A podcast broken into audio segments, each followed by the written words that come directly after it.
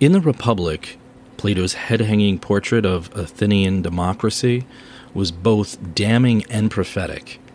He argued that a society in which anyone could grow up to be a leader would be inherently unstable because it would systematically produce deficient rulers. Furthermore, Plato's critique went even deeper.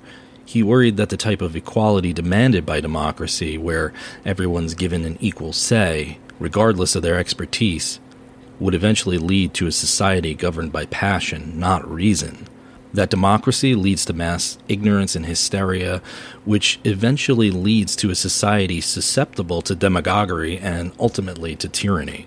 We can see democracy has been corrupted by the increased polarization within and among nations. Nowhere is this division more profound than in American politics and the divide between liberals and conservatives. Partisanship and party loyalties have always been present in politics, but now they seem to be the main drivers of political behavior.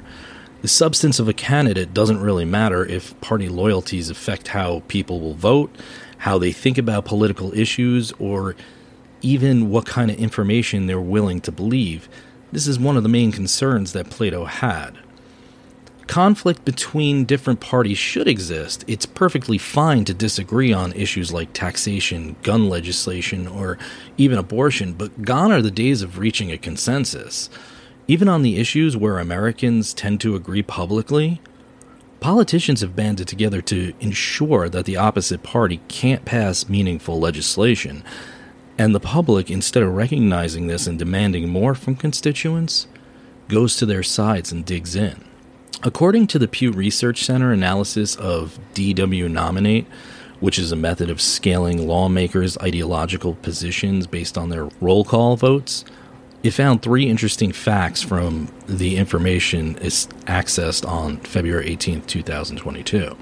Number one, both parties have grown more ideologically cohesive since 1971 72.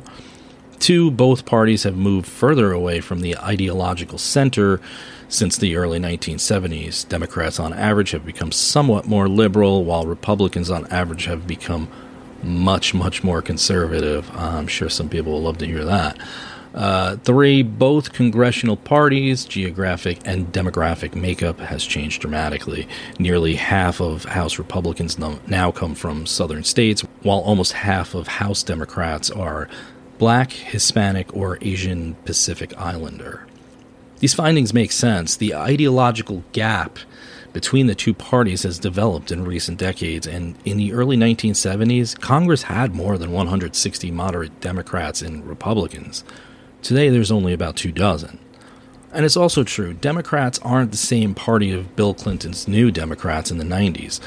The former Arkansas governor had moved to the center on economic policy, which at the time was a savvy political decision, being that most Americans were worried about pocketbook issues rather than culture wars at the time. He ran as tough on crime, and starting in the mid 90s, he advocated for welfare reform, signing the Personal Responsibility and Work Opportunity Act and the State Children's Health Insurance Program, and he also sponsored many financial deregulation measures. It's hard to see many of today's Democrats going along for that. By contrast, the Republican Party would have been entirely unrecognizable to President Richard Nixon, who won 49 states in 1972. Nixon was not only a fervent supporter of the Clean Air Act, the first federal law designed to control air pollution on a national level, he also gave us the Environmental Protection Agency. The creation of the EPA and that type of government expansion would face fierce opposition were it being debated today by House and Senate Republicans. OSHA was also another Nixon creation, again, also expanding the role of government. It's also true our legislators now tend to cluster at extreme ends of the regional ideological spectrum, making it even harder for us to find common ground on significant issues in America. Watching this unfold, Dr. Andrew Bard Schmookler began his work in the late 1960s, investigating how forces, both constructive and especially destructive, operated in civilized societies. And he had a front row seat to watch this dynamic change in our political discourse. He had a call in radio program, and in the early 90s, where he was once able to find some common ground or mutual respect with opinions that might vary from his own, He noticed the seismic shift that was beginning, and by the mid 1990s, as a man who studied societies, he understood the sinister undercurrent and unsuspecting actors coagulating together in what might ultimately unravel humanity itself. Andy began sounding the alarm in 2004 and has hasn't stopped since. Today, in an episode titled The Dynamics of Polarization, Andy and I discuss the deep roots of polarization and the dark road we're on. But fear not, Andy reminds us in the end there have been plenty of dire situations for us before, and even some positive outcomes that we didn't see coming out of the darkness. So I hope you enjoy the Dr. Andrew Bard Schmookler with Jay Burke show and the dynamics of polarization.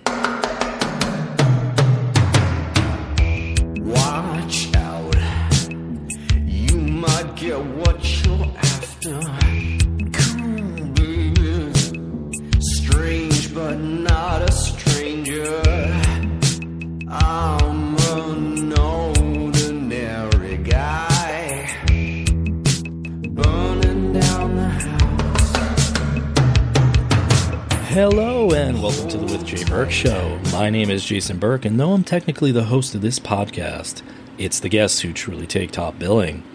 This is a place for curious minds who enjoy civil and sometimes meandering conversation.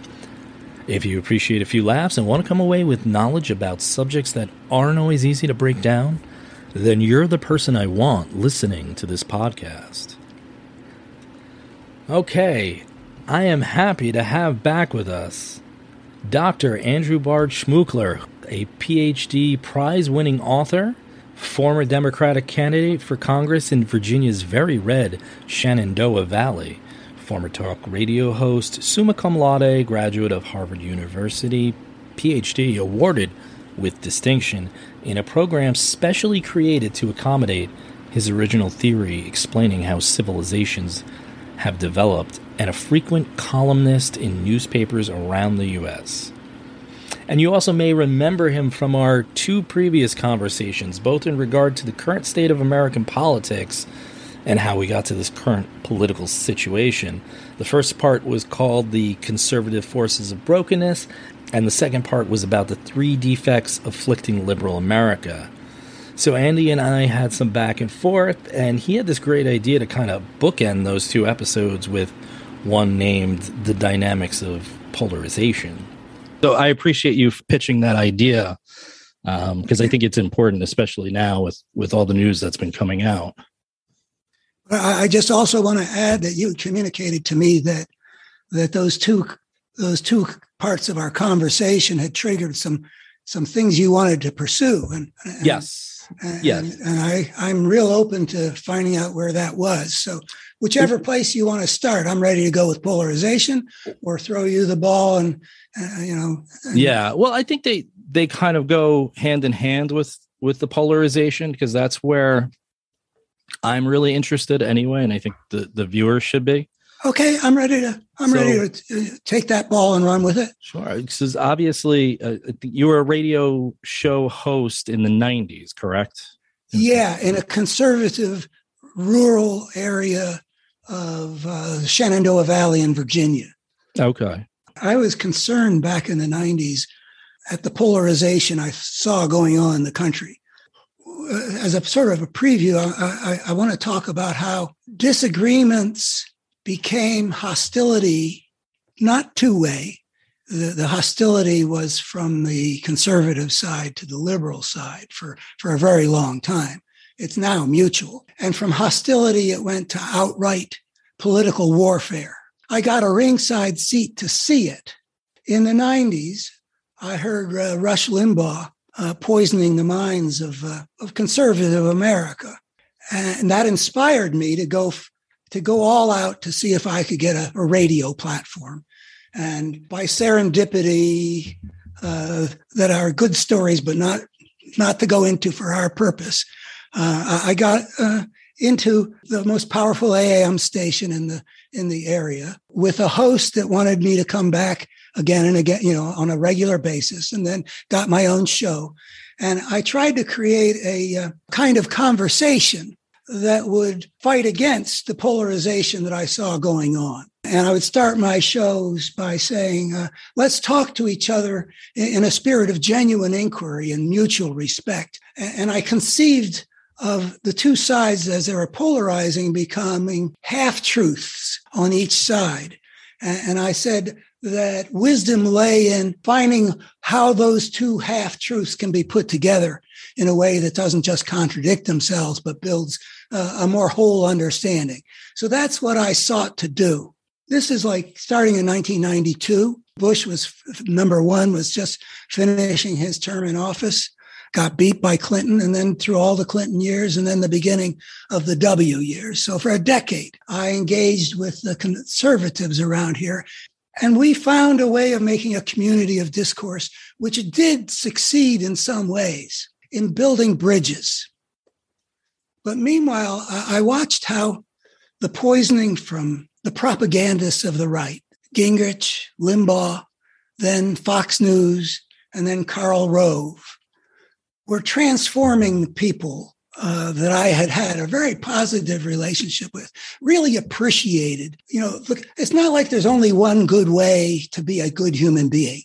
Uh, there's not only good one good uh, perspective to bring to one's life to lead a good life. And I was appreciating the conservatives with their with their their Christian values and their their patriotism and reverence for the Constitution and their mm-hmm. emphasis on the importance of character. Yeah, I, I agree. I, I actually grew up in a pretty conservative household. My family. Oh yeah. Um, yeah. Uh, I mean, they weren't I wouldn't say Christian conservatives, but they were con- very conservative. Um, they were actually Democrats until Reagan. They they joined, I guess, the Reagan Revolution, like like so many did. But I always viewed my parents having more moderate views than. And, and did you see them as as fundamentally good people? Yeah, I mean, honestly, I kind of grew up more conservative than I would say liberal in some sense. Um, I, you know, socially, I was I was more liberal, but I understood this idea of almost like a good steward, right? Like even with social programs, I don't really have a problem with them, but I can understand somebody coming in and saying, like, well, shouldn't we just look at this, see if this is working? Are we putting too much money here?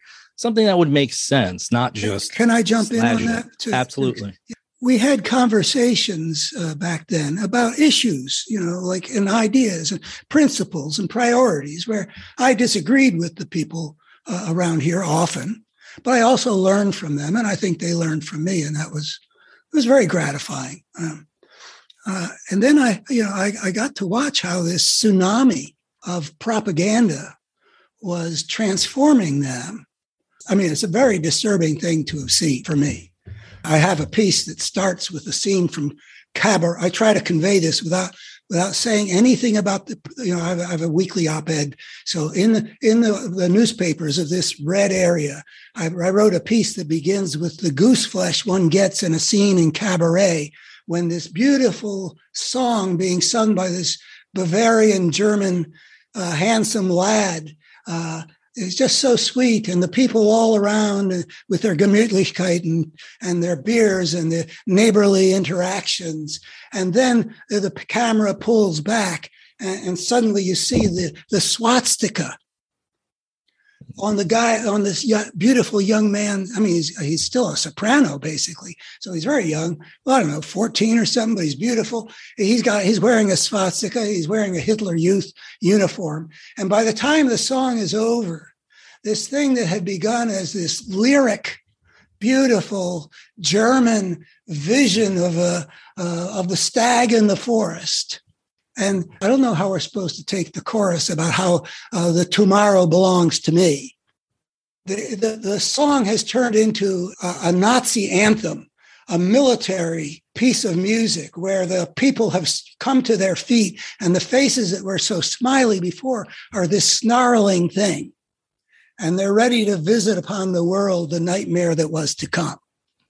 So, I mean, there's a lot else in that piece that I wrote, but it was an indirect way of saying how disturbing it is to see good people mm-hmm. who started out as normal Republicans, like the kind that I grew up with when Eisenhower was president and all the way through the first Bush, who were still that way when the poison hadn't seeped far enough down from the top and, and far enough into their consciousness. But ultimately, they get to the point where you see them embracing a political party and a leader who is the opposite of all the values that I had appreciated in them. Yeah.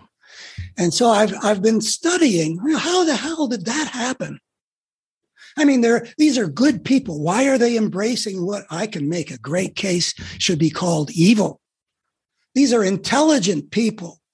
I had conversations with them. I respected, you know, the minds I was interacting with. Not all of them, but you know, some Yeah. of them. These intelligent people. How is it that they can believe the unbelievable? So I've written a lot of stuff to answer that, and, and you know, I, I, it still boggles my mind. But in terms of polarization, I see two things going on. One is the dynamic of we had a power rising on the American right that was determined to create an electorate that would support them while they did things that consistently made America worse. The force of brokenness worked to turn our disagreement about issues. We don't even talk about issues anymore. Well, No. we do now that you know the, Roe v. Wade has been overturned. You know, we've got an issue. It, it was turned into a kind of hostility that wasn't there before. My wife was driving along our area and she's got a Biden bumper sticker and a pickup truck passed her and the guy leaned out of the car far enough so that he could give her simultaneously the finger with both hands. Yeah. That captures something which has come up in these people, you know. yeah. It's it's like that that crowd in Bavaria stomping their feet to tomorrow belongs to me. Yeah, I feel that's, but you know, I've talked about it too, and it's there's a judgment now that I make when I see a Donald Trump sticker or something. I, I make an assertion about that person, but I never. I mean, maybe I did a little bit in the past, but not to a point where I don't think I made like a, a judgment. I think now it's like an angry judgment that people Well, make, and I try not to be that. They've way. declared war. I mean, it's Yeah. taken the other side, our side, my side anyway. no, I'm no, I'm Uh, it- it's taken us way too long to understand and that there is a battle going on that is not at the usual level of American politics. This force of brokenness is altogether taken over one of our two major parties. When you get to that point, I had seen myself as a bridge builder back yeah. in the 90s. Uh, while I was doing that radio show, I was going around uh, to liberal America, um, delivering uh, sermons or platforms or talks at a university, which I called uh, usually something like Beyond Dispute, that the job that most needed to be done is not just to fight the people we don't agree with, but to enter into that kind of a dialogue. You know, that, Yeah. that, that was the other side of my campaign against the polarization. Yeah. I don't know if it's something like you said, somebody's a certain way and you have respect for them, but through propaganda, the needle's getting turned just a little bit more over a number of years. So for me, I started to change. I had a lot of issues with with Bush 43. Right. Yeah. Yeah. That was W. And the treatment of Obama, who I thought was very, I thought he was a very fair president as far as what he Very decent guy. Yeah. clueless about how to deal with the other side. Yeah. Oh, yeah. That's You where all the that's where the liberal America's failure in the polarization. I'm interrupting you, and I apologize. No, go ahead. It's fine. Okay, there's another dynamic. Besides having these propagandists for whom creating wider and wider polarization fed directly into their strategy to get more power. But in addition to that, there's a dynamic that happens between people where they push each other further and further apart. And in an article I wrote in the Baltimore Sun in the mid 90s called the, the Dance of Polarization, I give some examples about my interaction with my mom when I'm driving and she's hyper cautious and it would make me feel like driving more recklessly. Mhm. And, and my interaction with my firstborn son who procrastinated too much and our interaction would make him more of a procrastinator Yeah. and make me more uptight in my let's get the task done self you know polarizing that way. Anyway there's a way in which people can push each other into becoming negative like you know the old uh, photographs that were done on you know actual film Yes. where you have a, a negative and everything that's dark on the real picture is bright on the negative and everything that's bright on the real picture comes out black on the negative Yes. the right and the left polarizing, or Democrats and Republicans. When I ran for Congress out here, there's a line that I use, and I use it in my writings afterwards too, to indicate the nature of that kind of polarization. That we had a Republican Party that made a fight over everything, even when the good of the nation clearly required them to cooperate to find ways of moving the nation forward. And we have a Democratic Party that is unwilling to fight over anything even when it has become clear that something is rising on the right that needs for them to rise up and fight it with the intensity and on the terms that that fight requires. Yeah.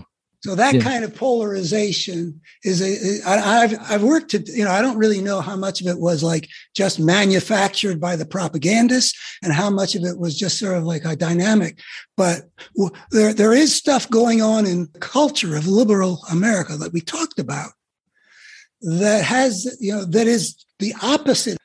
The people on the right are continually fighting the battle of good against evil.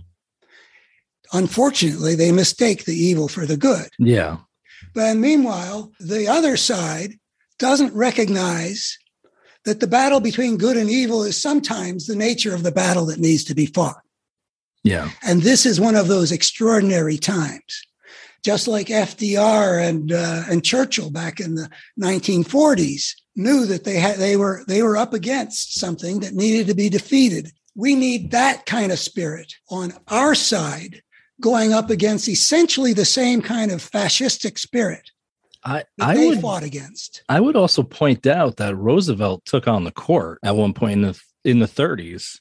Yeah. He also ha- he also was an enormously powerful and po- popular president. Wow, that's a big Uh, difference. Yeah. You know, I think if FDR were president now, he would press the battle. He's the guy who said in a campaign speech about the, the malefactors of great wealth, Yeah. and I welcome their hatred.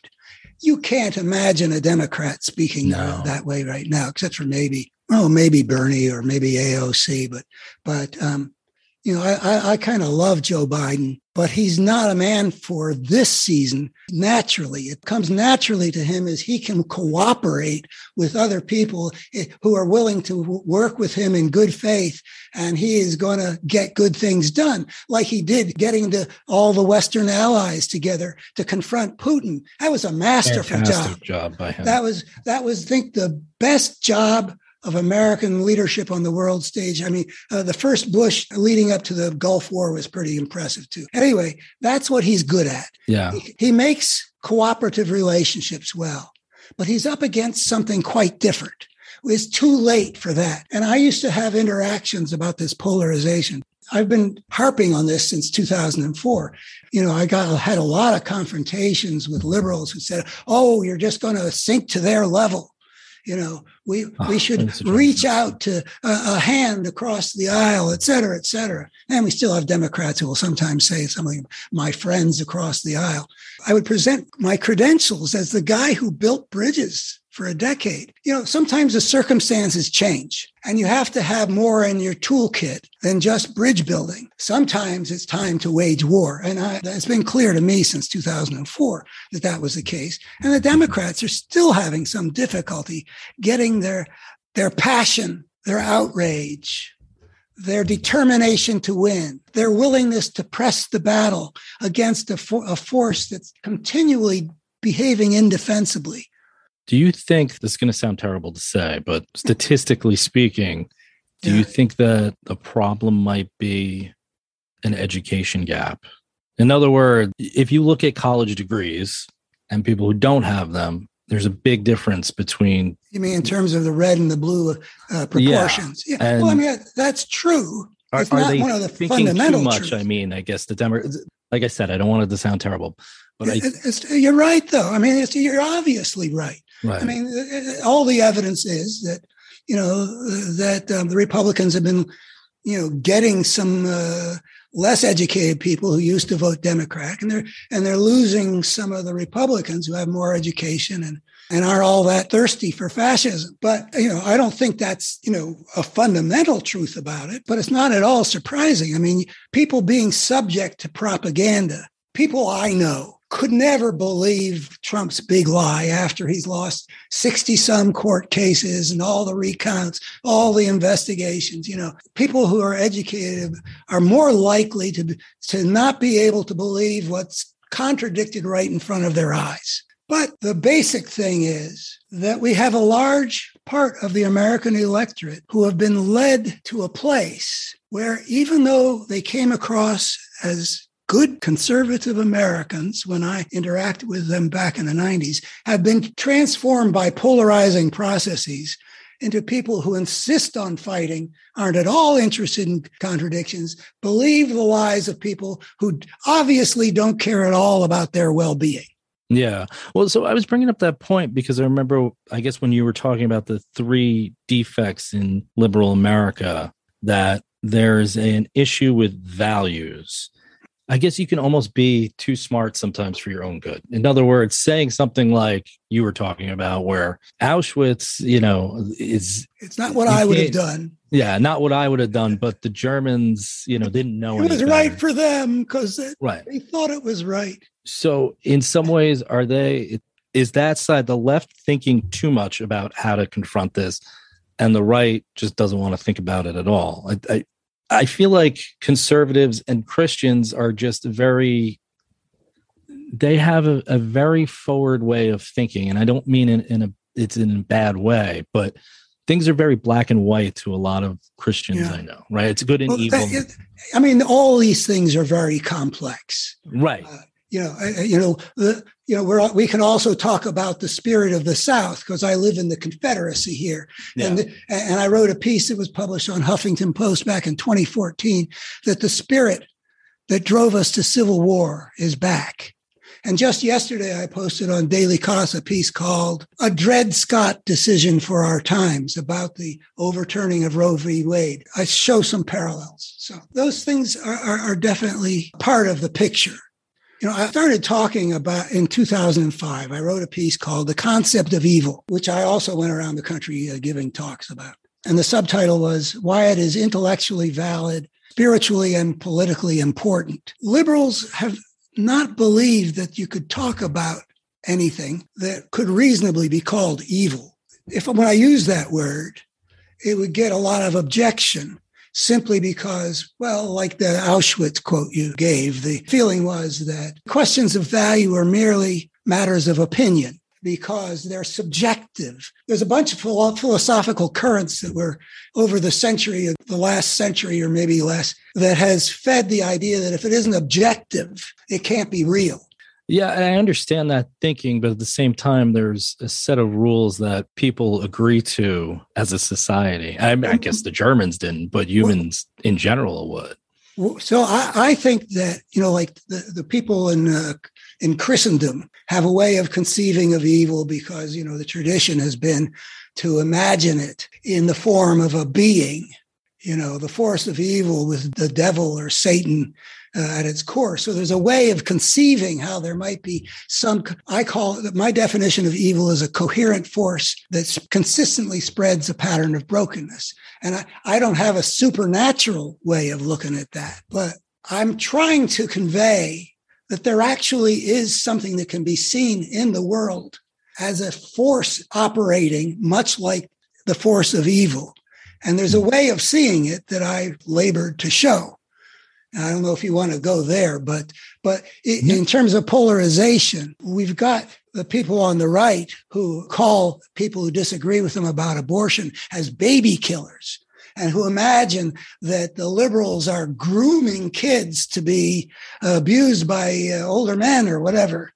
I mean, these fantasies of evil while they're supporting genuine things on the issues of, of guns, on the issue of climate change, on the issue of the survival of American democracy. They're distracted into these false battles, but they're very involved with good versus evil. And meanwhile, it's been very hard to get liberals to, to look at the force that I'm trying to show that actually should be understood in those terms because that's how it acts. Yeah. Do you see liberals? So th- th- there's a lot being lobbed at liberals for being almost fascist, right? Like you'll see the the right come at them and say the grooming, which drives me nuts because that's exactly what you're doing with abortion and all these other things is you're you're grooming the next you're trying to groom a generation when you're saying did you see texas's republican platform at all I wrote about it. Well, actually, I don't know if I wrote that. It, if it, anybody had tried, let's say during uh, the '80s uh,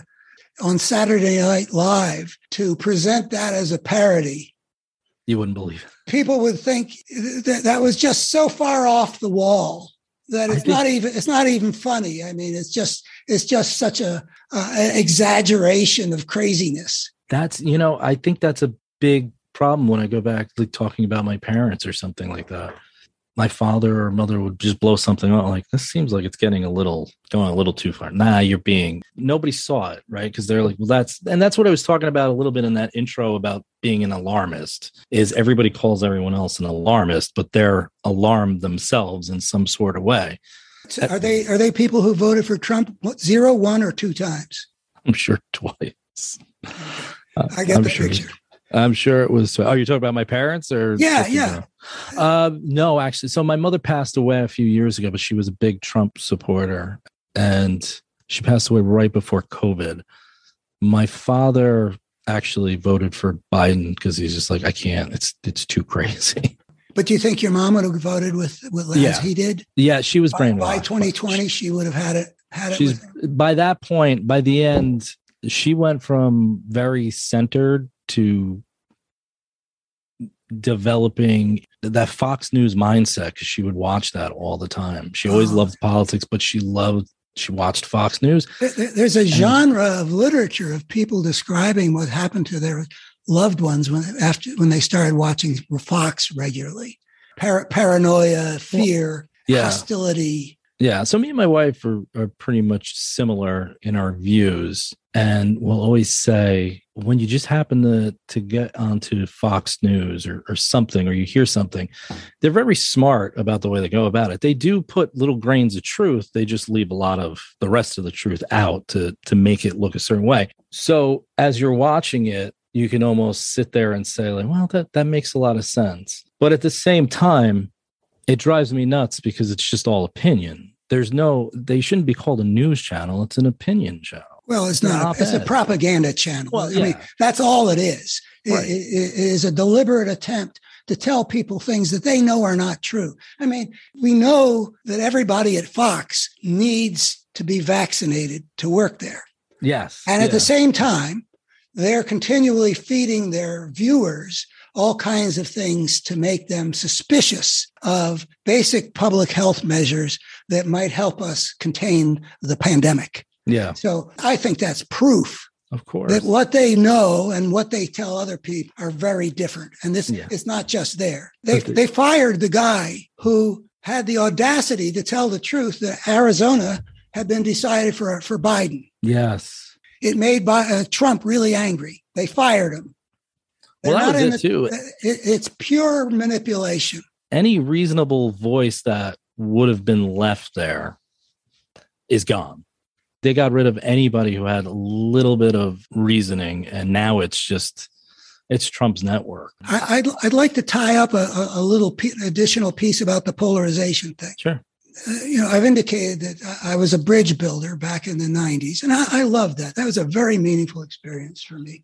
I'm a guy who has a yearning for uh, the world I live in to be one in which peace on earth and goodwill to men are the watchwords that characterize, you know, how people deal with each other. Mhm. I'm a sucker for, you know, it's a wonderful life.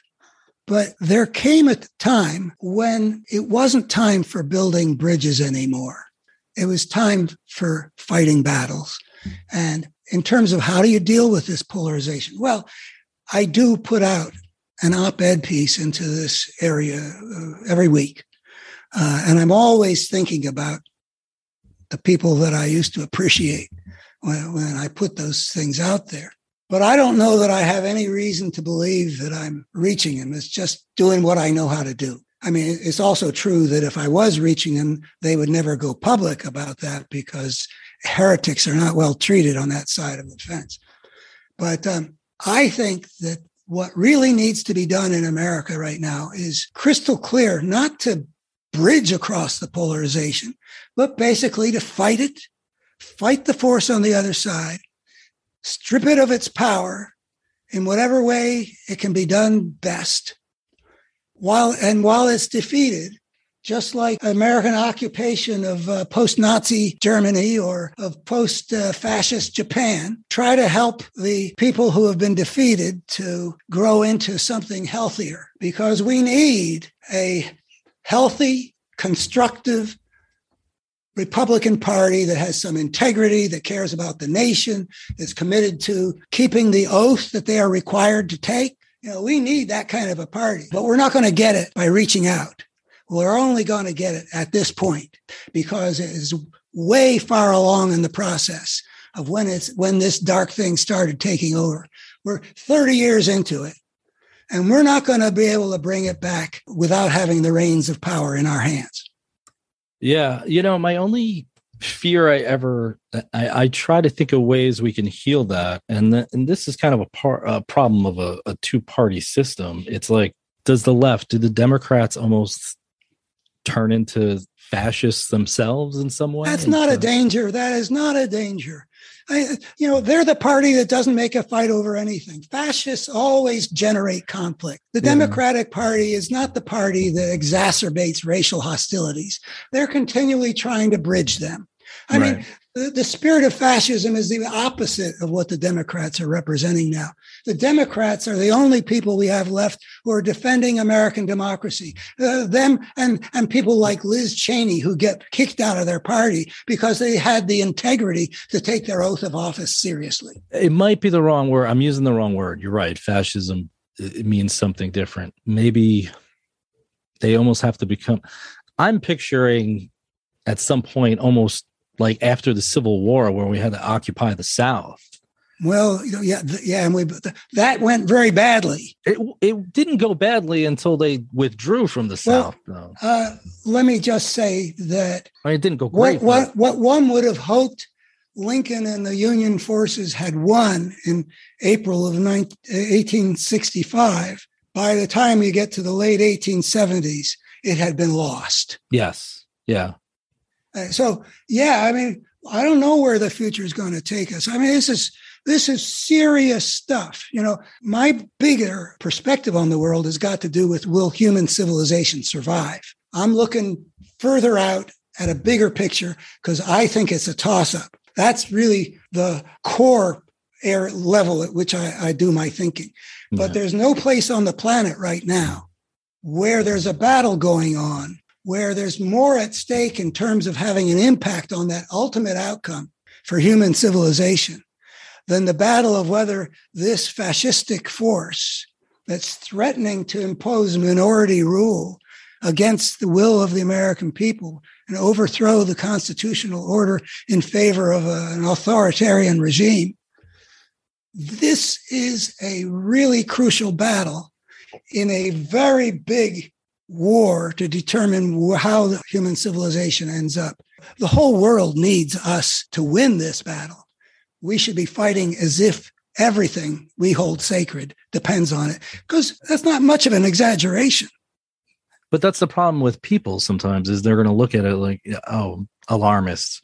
And it's like, well, for 20 years, you've been watching stuff you, like you said before about a Saturday Night Live skit. I've thought the same thing I watch Trump make these speeches, and I'm like, if I saw this in a movie, I would say, Oh, this man. is totally unbelievable. Eh, Why? It's too much. You can imagine the American people electing a guy who's who's been recorded traveling along in a bus, talking about oh. how he abuses women because he's a star.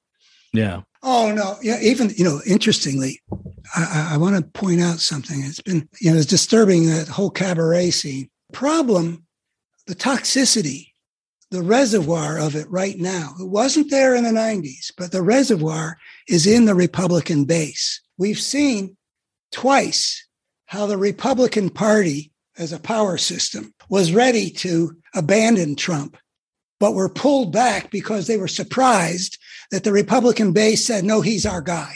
Yeah. I mean, there was the uh, uh, Hollywood Access tape where some Republicans quickly jumped out and say, "I can't support a guy like that," Yeah. and then they had to eat their words shortly after because the polls indicated that the base was staying with him. And then, after he attempts a coup d'état, people like uh, McConnell and uh, McCarthy are sitting there talking publicly about we got to, you know, this is not okay. This is Yeah. not the American way. And then they find out that three quarters of the Republican base say, no, he's our guy. If you don't go with him, we'll go with him and we'll abandon the Republican Party. It's so they capitulated. But it's funny, they have a hold on power, but it's such a fragile hold. That's why they're What's they're- the fragile part?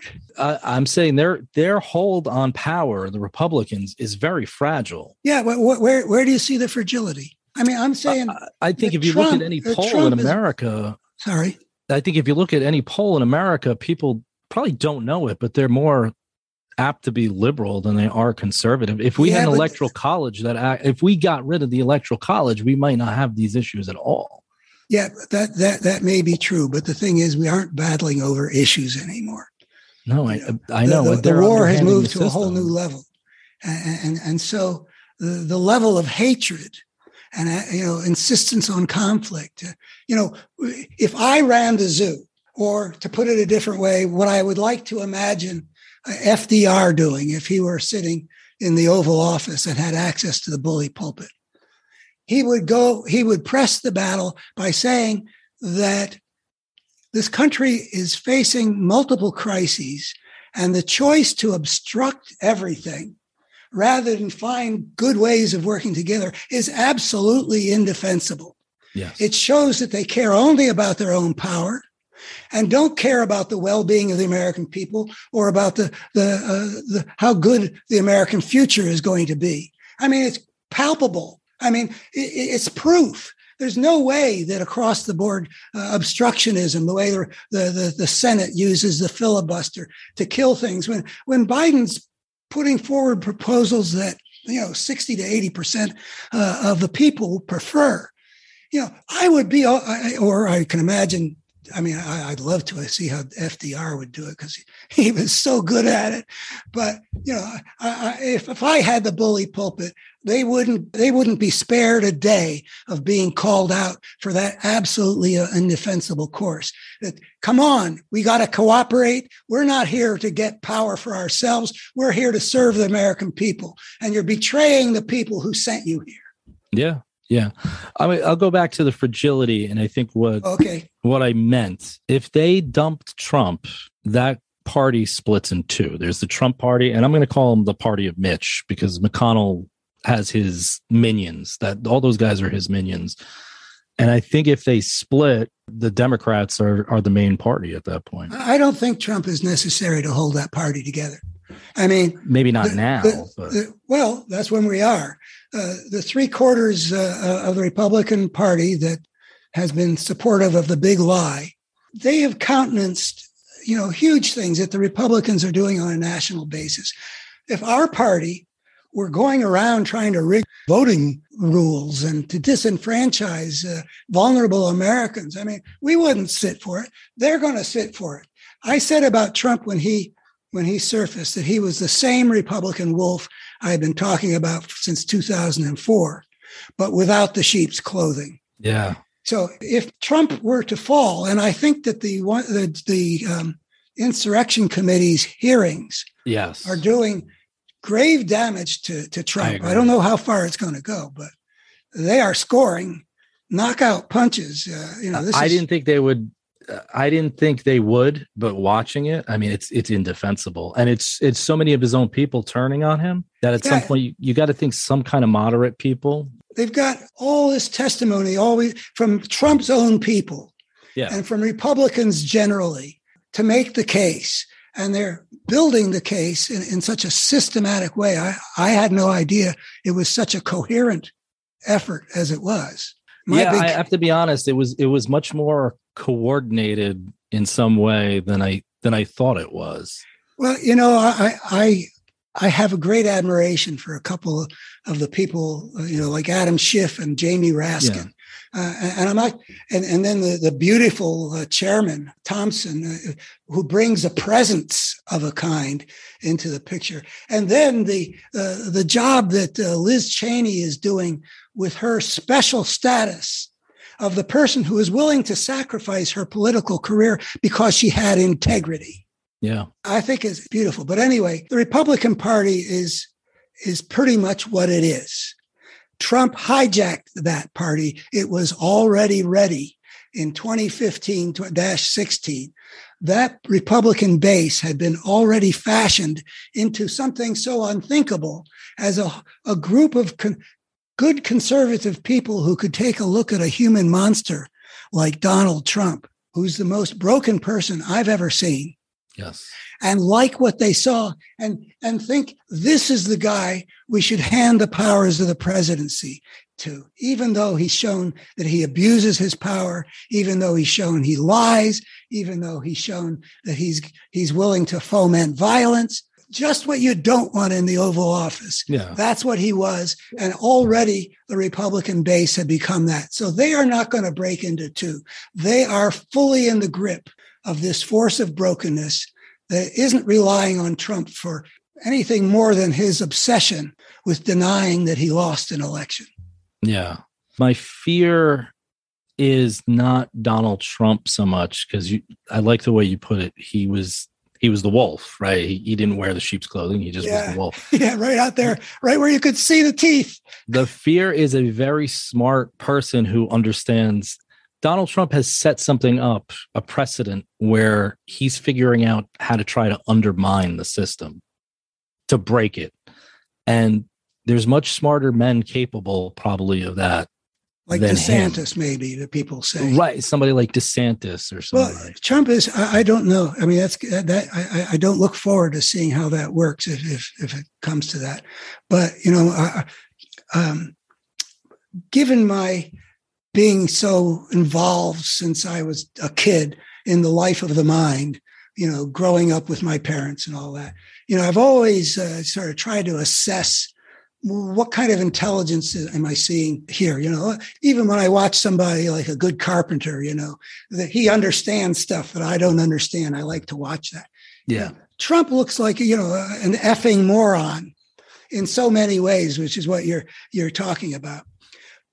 But there's something else going on in the picture. Uh, I'm just sort of uh, incomprehending of the. There's been a genius at work too. Yes. Yeah. Uh, you know, I could never achieve. You know, I'm I'm a smart guy. I mean, intellectually, you know, I'm not an effing moron, but I could never pull off what he keeps on pulling off. Greatest I con mean- man in history. Yeah, I mean, he, here's a guy who committed like a whole encyclopedia of impeachable crimes and got away with it. I know. I know. He he's a guy who who found some way, which I also don't understand, of connecting with the people I live among. So he Mhm. can be just the opposite of what they say, but he has a hold on them. There's something in him that calls out to, to, to some part of them that is dictating how they conduct their political lives, even while they're still good neighbors and are good Christians when they go to church. Yes. Well, I know what you mean because it's almost unfair to call him stupid or a moron because he he did something that nobody else could do. Yeah. But Not everybody get, who wants to be president gets to be president, if, if, if you've noticed. I, I think he's I so I always said he wasn't a Republican, he was an opportunist. So he Well, saw Republican something. is the party of opportunists now.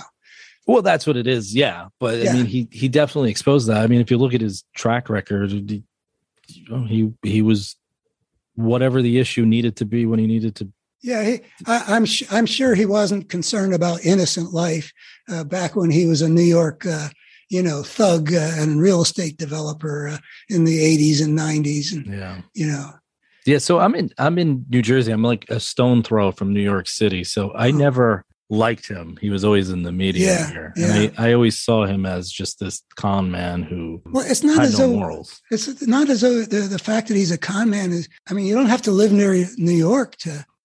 You should know that he was a con man. I mean, everybody should know what happened with Trump University, and you know, Yeah. I, I, I don't understand what I see. Yeah. Well, you have to look at who he surrounded himself with too. The lawyers and the Roy Cohn was it Cohn? Roy Cohn was one. Yeah, of yeah, right. McCarthy's right hand guy. Yeah, back yeah. in the, yeah. All, all the all the figures of old evils coming together, including the Ku Klux Klan. yeah. And Jews will not replace us. Yeah. So uh, there's definitely a cognitive dissonance that's going through society. And I wonder, there might actually be another term for it. But do you think one of the things that's helping this polarization along is, I want to say there's a psychological term for this, but I don't know what it is off the top of my head. All right. So, like I said, I grew up in a conservative household. The difference with me is I always ask why. Even when I agree with people, I ask them, why do you think that? I just want to know how their brain works, how it's ticking, and why they get to that point. So you you you are developing the kinds of intellectual practices that would make it hard to put you into a trance. I Yes. sometimes talk about the present state in, in terms of trance, or Yep. uh, to put it differently, to get you to believe things that were contradicted by uh, the evidence before your eyes. You, you were developing something your parents didn't have to the same degree, uh, I would agree with that. Yeah. but your I- father had it enough that by the time he got to 2020, he had seen enough to say, I can't go along with that. Yeah, well, I think I think they were middle of the road people more or less. I mean, at one point they were Democrats, right? So he was he was a union guy. That's why I always thought it was funny when he switched Yeah. parties. Yeah. But well, the, a lot of union people did make that. well, trip. now they did because they felt left behind or Yeah, but though, though you know, if you actually look at what the Democrats do in terms of serving the interests of, of working people and what the Republicans do, however much the Democrats have fallen short in that respect compared to, say, uh, the Democratic Party of uh, Rose uh, FDR all the way up to you know when George Meany was ahead of the AFL-CIO yeah, uh, the, the Republicans shaft the re- working people all the time. I I ran for office in Virginia, which is a right to work state. And the right to work thing that the Republicans put out is basically a lie.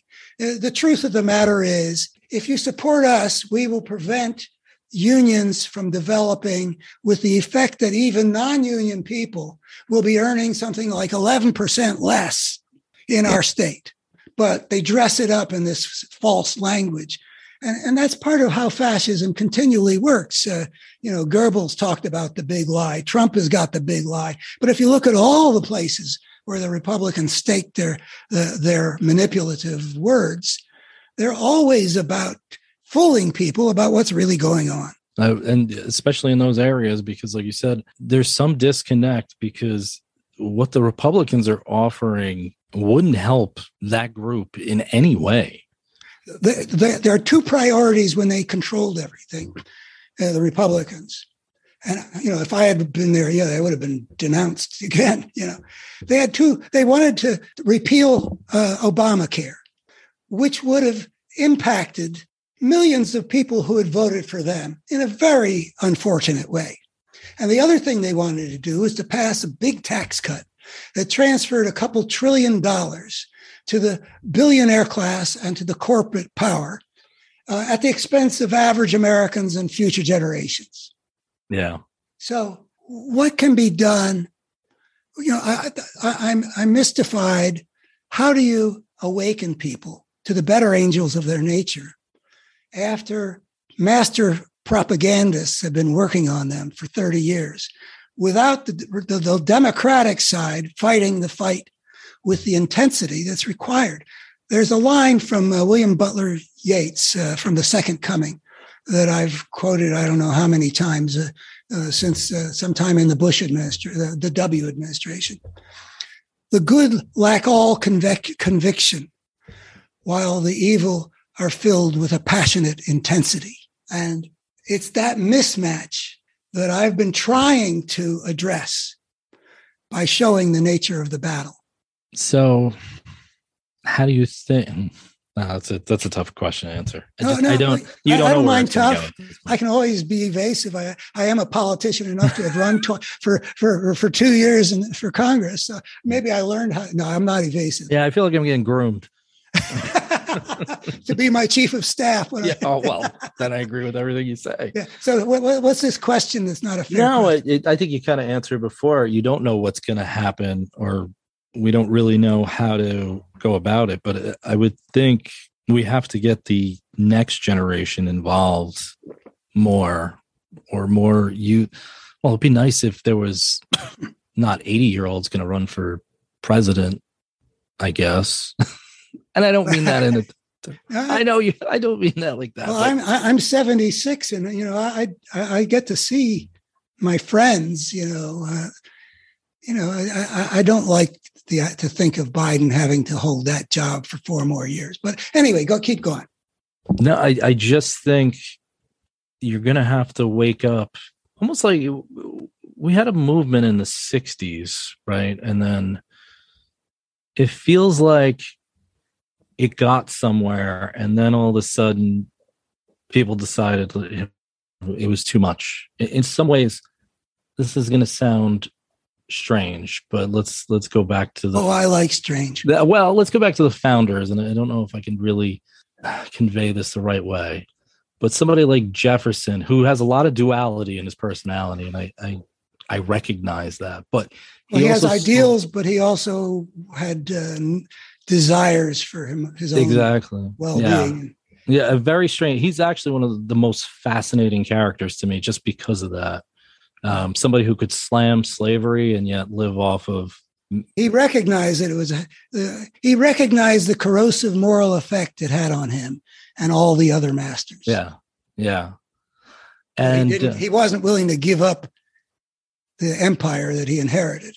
No, uh, that was uh, that was that was part of it. But he um he's almost he's got like a, a romanticism at heart, you know. So like the difference between him and Adams, Adams was more of a like a realist, you know. He wanted to use the federal government to kind of he he thought they would give in to their base behaviors, I guess you could say, right? Um he, he didn't trust them as much with government. Not that he he wanted to be an authoritarian, but he he recognized a role for the federal government, whereas Jefferson wanted a society that was learned and was kind of like a beacon to to everyone else. And I think sometimes, even though he wasn't a federalist, of course, I, think he would have recognized that we did something like the the movement in the 60s which was for all people i think he would have liked how that turned out i know that sounds strange being who he was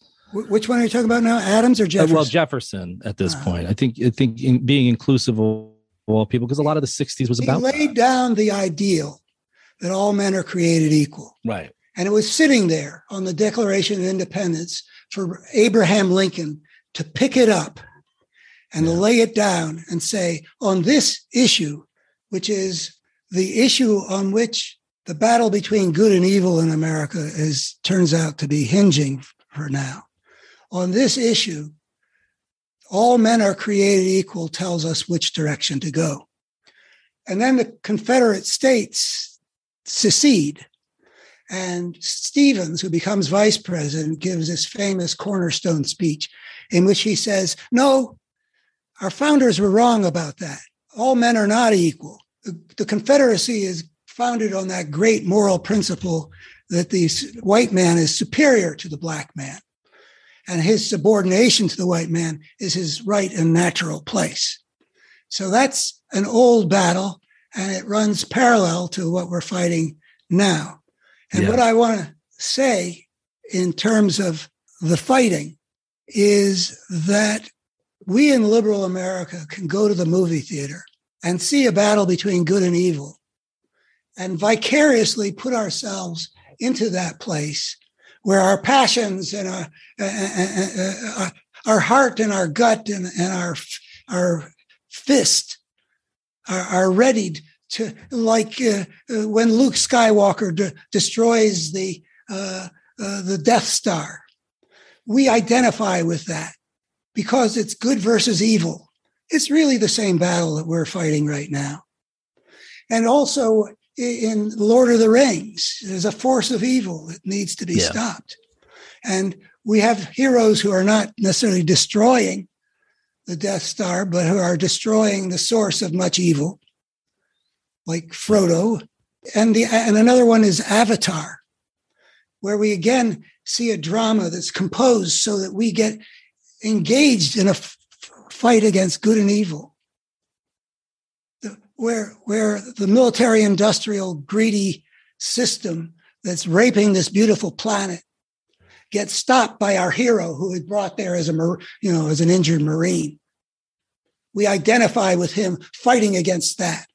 Yeah. and and they're all blockbusters. I can't help but think that it means that everybody in liberal america is primed to be engaged in a passionate way in the battle if only they can see that what they're fighting So you're saying it's intuitive in us, but it's just getting the engagement out or the passion for it. my guess is that um, if we were to look at the whole way that that part of us gets shaped, that there be an evolutionary core to it, the things that are threats to what we love. Uh, you know, that goes back to saber tooth tiger days. Yeah. um, and- and- but laid on top of it, uh, there's been the development of the whole culture in which uh, the way humankind fell had to do with eating of the tree of the knowledge of good and evil. It's there at the very beginning, or as they say in Hebrew, bereshit. There, there, uh, we have been taught to see certain conflicts in those terms, and we respond to it in a visceral way, partly for evolutionary reasons, partly because of cultural teachings. But we're prepared if people can be made to see that actually what we're fighting on the right, whether it be this extraordinary Supreme Court, this across the board obstructionist Congressional Republican Party, this assault on our elections, what we see is the same kind of thing that our heroes fought. The parallels could be articulated. It requires a certain amount of work. You know, I, I wish that what I had to convey was something that I could just put on a bumper sticker. You know, I can come up my, my I ran for Congress on truth for a change, and this was 2011 12, because my opponent was a typical Republican. He dealt all the time in lies Yeah. You know, so some things fit on a bumper sticker, but if it's important to perceive that at the heart of the human drama, there is a visible dynamic, which is reasonably called the battle between good and evil, though it can be called other things. If it's important to see that so that we will be able to transcend that, the good lack, lack all conviction. I can't make evil visible as easily as some priest talking about Satan. It takes more work than that. I would be very happy to, you know, in this or any other conversation, to do some of that work because I've a way to propose to see it having to do with tracing the, the network of cause and effect as it operates in the world. Now, do you, when you're tracing it, are you tracing this throughout humanity? The way I would put it is um, something like, okay, let's say we've got a, a, a greedy man whose greed is having, you know, is, is an issue. Tracing cause and effect, it means looking backward to say, what are the things in the world that led to this man being this way?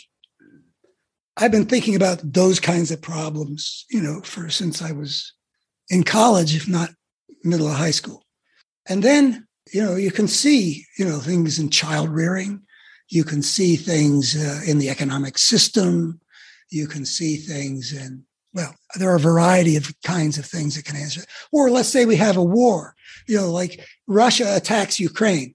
That, that's a very broken thing. It's, it, it returns civilization to a condition that we really want to get beyond a war of all against all. It's not good. So if we wanted to exp- understand if we went back however far you know uh, of course there's no one starting place but go back far enough to say how did this come about you would find there are a bunch of causes and you trace them and, and you would find that just as that thing like putin's invasion was a terrible brokenness in the world it was broken things in the world that generated it. Yeah. You know, uh, you know, I, have got a book uh, behind me uh, called "Out of Weakness: Healing the Wounds That Drive Us to War," which uh, traces the way human beings have been broken and how that brokenness feeds back into generating conflict in the world. That's peering backward. What caused this? And then peering forward, tracing cause and effect. What were the effects of this? You know, how did Trump get ever get elected? How did that happen? Ooh, man, it was unthinkable. Okay, this interesting answers. All right. And then Trump gets elected. And what are the how is the world different afterwards because he got elected? And the brokenness of his getting elected produces huge variety of forms of brokenness downriver. And this is this is sort of one of the ideas that's given me goose flesh. I say that when you trace these things, when you trace the the way wars and injustice and enslavement and murder and cruelty and and trauma uh, all feed back uh, into one another. You can see that there's something moving through the human cultural system that spreads a pattern of brokenness that takes different forms. It moves through the human world in shape shifting ways.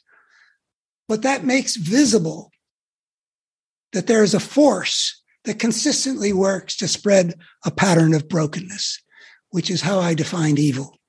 You can see it the way you can see the wind in the swaying of the trees and the flapping of the clothes on the line.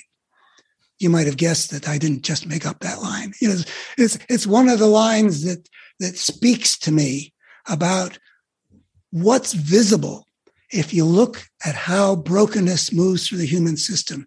And that helps to explain how we've got a power right now that's so destructive that's so threatening to destroy so much more. that's taken over the, the political right. Yeah. Well, there's so, gosh, that's a lot of work. no, but I love it. I love uh, trying well, to think of it that way. But we, we, we can see a convergence there, for example. That's, yeah. The, the uh, we can see a convergence of, of, of brokenness, you know, like, like white supremacy and a whole region of the country uh, whose power and wealth derived from slavery. Yes. And that that generated white racism because it had every motivation to do so. Yes. And then that brokenness continues to ramify through American history in countless ways, not just slavery, but then Jim Crow and the lynchings. And, and now joining forces with the force of corporate greed and, yeah and whatever else is broken in people who have been i mean I, I, as i say I, I, it's hard for me to understand how this great crowd of bavarians turned into these stomping nazis. Yeah. there, you know there's a lot going on but what it shows is there's a very there's a visible like the wind in the trees force of brokenness that's working to break up the human world. And I would add, threatens whether human civilization will be able to survive. Well, so I want to piggyback on that because I, I think that's interesting because I've always kind of said it this way. That force, let's say it's the wind through the trees. I don't think evil people, it's it's kind of like racism. People don't really think they're racist, right? They they think of racism as I hate black people and I don't want them near me. But there's their, plenty of that too. Like, like, well, there is that, but but that's that's an outlier. Most people aren't that out front with it, and they don't realize it that it's something corrosive inside of them. Whether it's you view cultures in a certain way or yourself, you're not sitting there thinking out loud that I'm better than than that person. I don't think evil is usually out front that way. It's usually, well, for instance, is, we we we, we got to look at it in terms of brokenness. Yeah, that's a good because that that so you know the people who we, we saw well, especially here in Virginia, uh, when we elected a governor who uh, is proving most unfortunate. But it was all over the country. The Republicans were pushing this thing about our schools shouldn't be teaching critical race theory. Yeah, it's all bullshit. Uh, which, of course, they weren't. Yeah, But- yeah, they were. I know. You know, see, what I would say about you know the, the fact that people, a lot of people don't think they're racist. It, it's it it doesn't have evidentiary value in terms of whether they're racist or not because it's all part of the pattern in which the, whole worldview gets built around lies. And in this case, the denial. I mean, it's just. I mean, I, I I continually marvel if they do they really believe that they're hasn't been a huge force of racism in American society over a long period of time. I mean, it's just so obvious. There's so much. I mean, Just the eh, data alone would prove. everywhere you look, there, there, there are stories. I mean, whether like uh, there's a singer, Nat King Cole, when I was a kid, you know, and, and then you, I think you hear in the in that movie uh, that got Best Picture, the Green the Green Room, that Nat King Cole got beat up badly performing in the South because he was performing white person's music. And then you see Jackie Robinson, you know, the movie 42, and, and the way he was treated, and not just by that Philadelphia Phillies manager using the N word at him endlessly to razz him. It's just all over that Black people have been treated abysmally, habitually, not continually by everybody. Got to do with the relationship with the truth versus the lie, which is right at the heart of how evil works. Satan has been called a deceiver. Right. You know, I, I've pointed out to my readers here that Black parents feel compelled to give their sons, especially, the talk how to conduct yourself if a policeman pulls you over so you survive the encounter. Yeah. Uh, no white parent feels a need to give the talk. It's it's simply factual Right.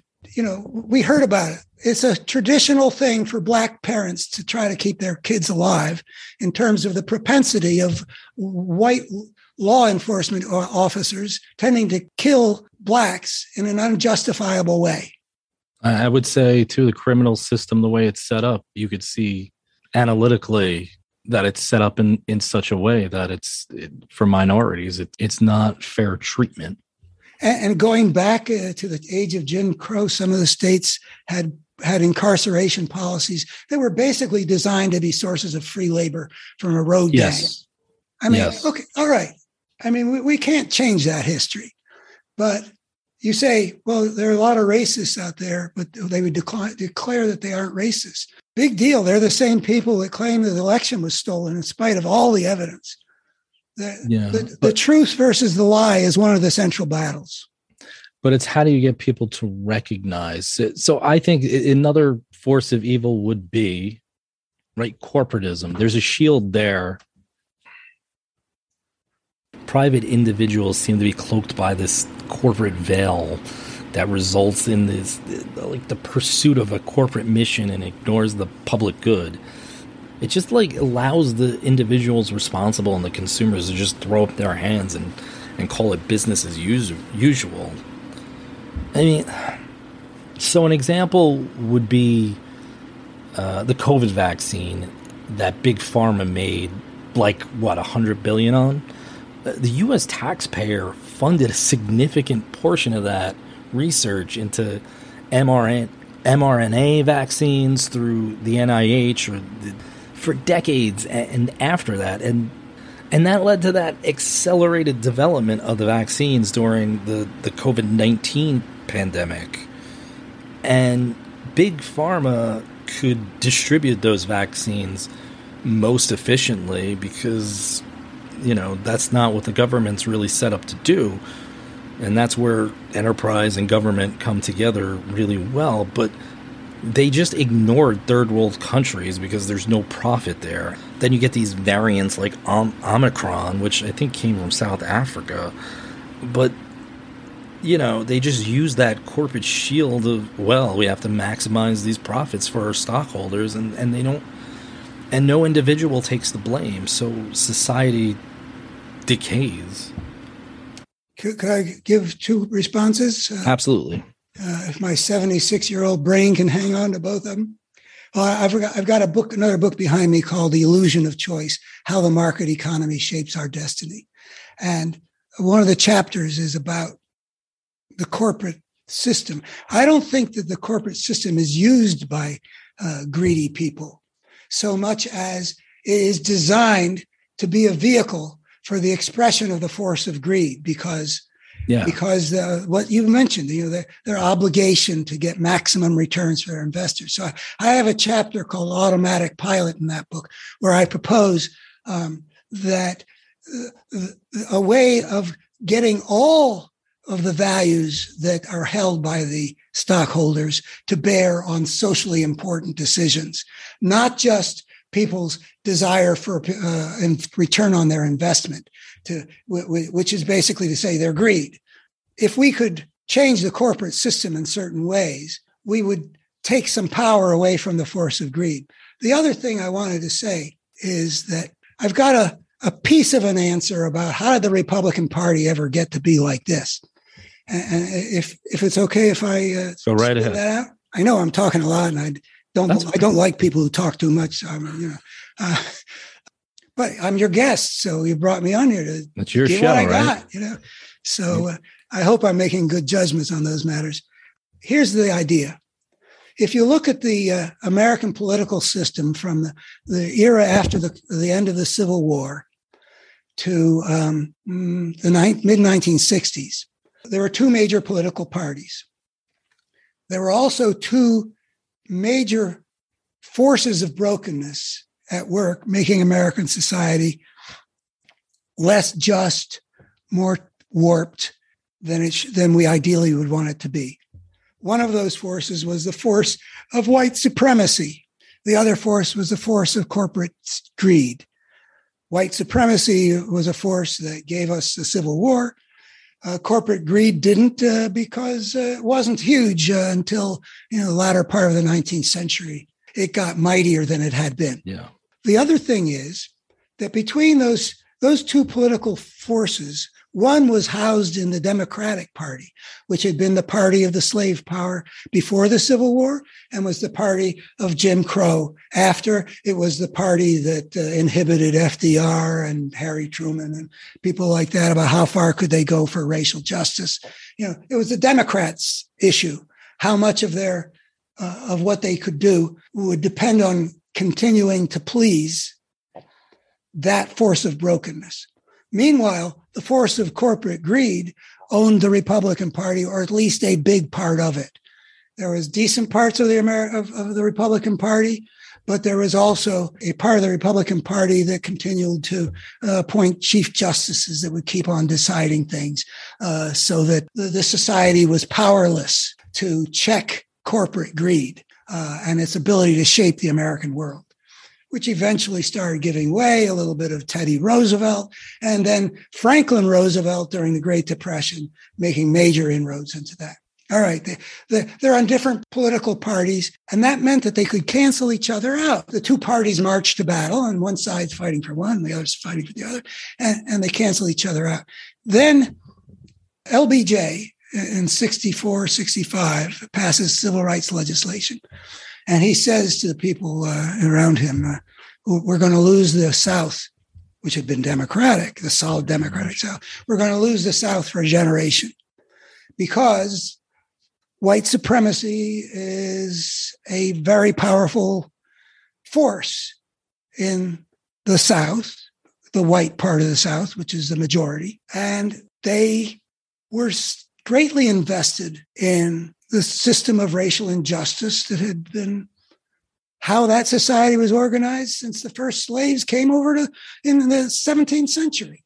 As soon as uh, LBJ did that, and LBJ said that they were going to lose that, then a couple years later we got Nixon with his Southern strategy. There are all these white supremacy forces that are not happy with the Democrats, and they are open to being wooed by the Republicans. And the party of Lincoln becomes the party of segregation, of Jim Crow, all those forces. And gradually, uh, by the 1990s, you know, with all the various Sh- Senator Shelby and Senator Thurmond and all those people, there's a huge migration. And we have under the Republican Party, under one tent, what I think are the two most powerful forces of brokenness that we saw in America in the century before. and they are under one tent and they're in a position to form an alliance and they aren't going to cancel each other out. They're going to mac- maximize their collective amplitude. That strong alliance plus the fecklessness of liberal America in going after the hearts and minds of the people who were being manipulated by the propagandistic force that had come out of that alliance, that led to a complete takeover of the Republican Party by what had previously been a, a major force of brokenness, but not the dominant force of brokenness. Yes. Uh, you know, I'm glad you expanded on that because you had mentioned, well, that's how we got to the two parts. Um, I do feel like economics is a huge piece of that puzzle because it, it does inhibit your your thought process. In other words, if you're struggling to make ends meet, you might not notice the evil that's taking place in front of you. Do you know you know what I mean? Like I think there's there's a statistic that says you lose 16 IQ points when you're considered poor. Well, can you get them back if, if you win the lottery? Do you, I don't you know. Get, that's, uh, well, is it overnight? You get more of those.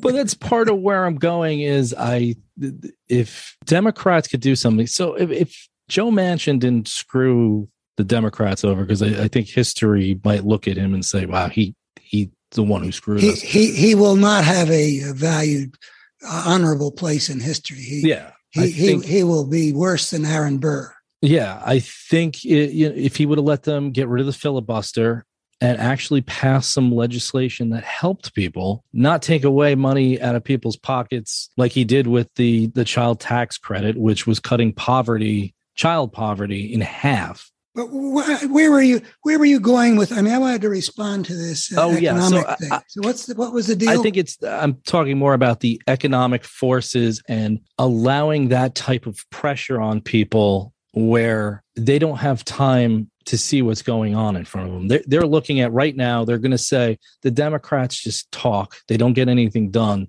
And I don't, and they're not going to see what the Republicans are doing. Well, I'd like to propose. I mean, I, I mean, everything's very complicated. I'm not going to say you're not right. Yeah. But let- me let me say that what I see is as more central. I, I've studied uh, the, the the coming of the Civil War uh, with some intensity. I was a teacher of American history, uh, 2002, uh, 2004. To, then I saw how, how the spirit that, that drove us to Civil War uh, was back, and I still think that that's the case.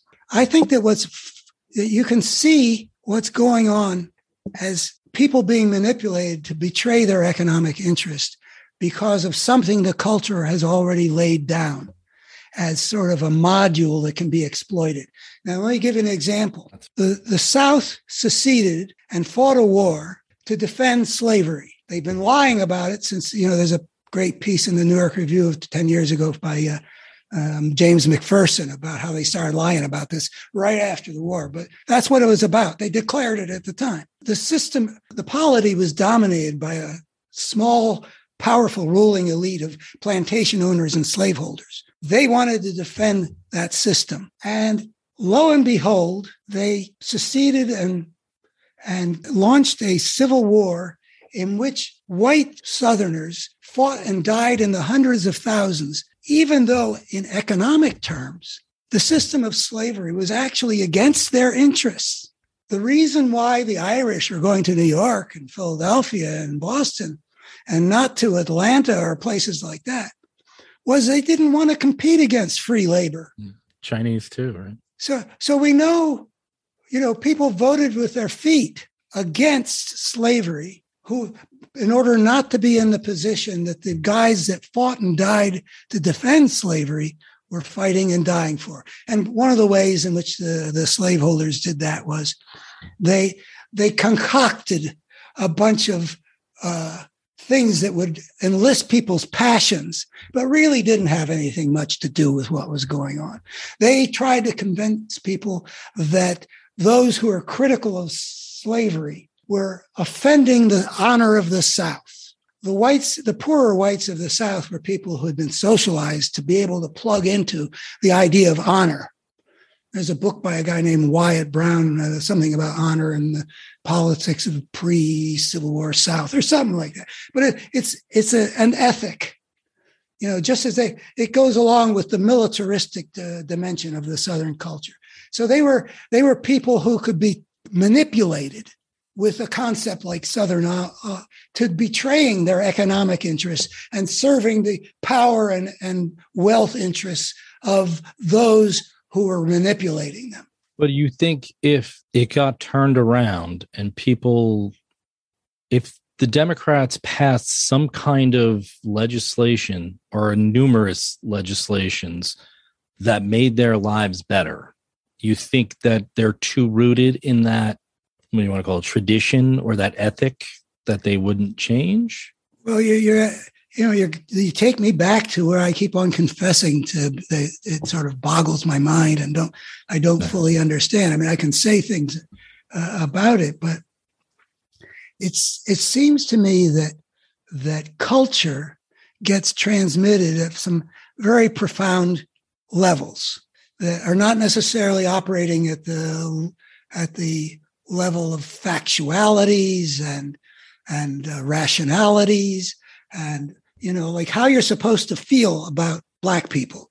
You know, I have a friend who who who went to high school not far from here and who once stood up for uh, some black kid that was getting bullied in his high school and how the, the abuse he took as an N-word lover. There are ways of transmitting very deep and subtle things. And, and the culture of the South got shaped for a, more than two centuries by a culture that was dominated by slaveholders.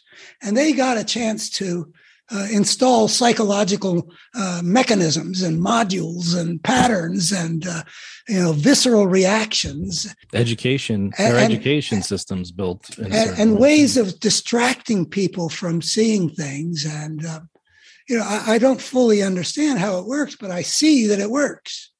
Yeah. You know, I see that Trump can make intelligent people stupid and good people support evil. I see it. Yeah. I've had a ringside seat to witness it. And I think that the culture of the South is something that really does not operate. It teaches people not to be able to see their own interests.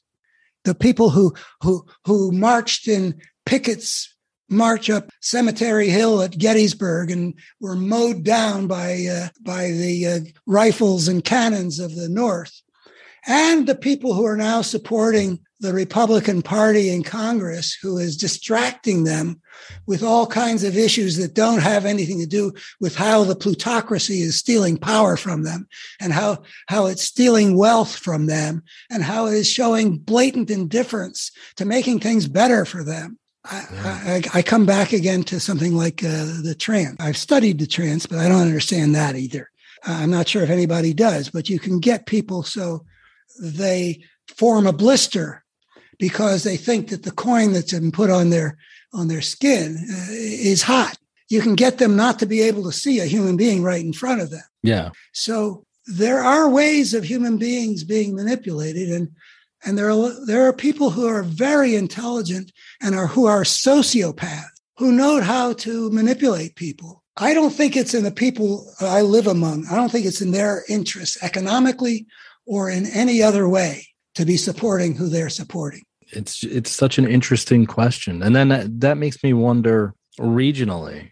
So, because I I don't like I said I, I grew up I'm like 20 minutes from New York City. I just have to go across the bridge. So I, I grew up very different place with a lot of different types of people, and it nothing bothers me because I've I've grown up that way and I've been taught that. You mean people being different from one another? That doesn't yeah, bother. Yeah, whether it's you know black or Hispanic or or anything, it, I don't really see it. Well, you don't you don't notice it, or you don't. Well, uh, no, I mean I it. notice. Yeah, I mean I, I notice people. I like noticing it myself because I think culture is so interesting. Yeah, no, I, not in that way. I guess I don't. I don't see it as this incursion to anything against me, though. The, a culture, you know? You're part of the brokenness. The, you know, when the Nazis put the world through what the Nazis put them through, you know, there were people who I think of uh, Erich Fromm, who wrote uh, Escape from Freedom. Mm-hmm. And Theodore Adorno, who with other people wrote The Authoritarian Personality. They were trying to figure out how did this happen? I mean, they were born into a society that wasn't so dark as it became. And so they had theories. And one of the things is that people who are brought up in certain ways are rendered vulnerable in a variety of ways to an evil leader. They have failed to integrate aspects of themselves very well. Yeah. So that kind of brokenness contributes to a willingness to embrace contradictions without noticing it. It also leads to projecting onto other people the things in themselves that they can't accept. So I think that if you look at the culture that I'm enmeshed in here, which is a conservative, somewhat fundamentalist, traditionalist culture, they've got a vulnerability. They got the strengths of their vulnerability, but they also have the weaknesses that go with it. They are people who are socialized to to be loyal to the authority that they've embraced. From God said it, I believe it, and that settles it to whatever Donald Trump thinks. Yeah. Yeah. Or what our Fuhrer has to say. Well, it's like you said. I mean, I think, especially from a religious sense, when you're taught to praise a being, it's probably very simple and to praise a human. You're looking up to someone, right? You're looking for a model for yourself. And and I don't know why Donald Trump is a model, except that he's just a good con man to them. But he's, he's more than that. I mean, Yeah. he's cruel too, and he's domineering, and he's uh, insulting. yeah, but they like that strength. It's like the strength yeah, he's of God, strong. you know? He's strong, and he he never gives an inch.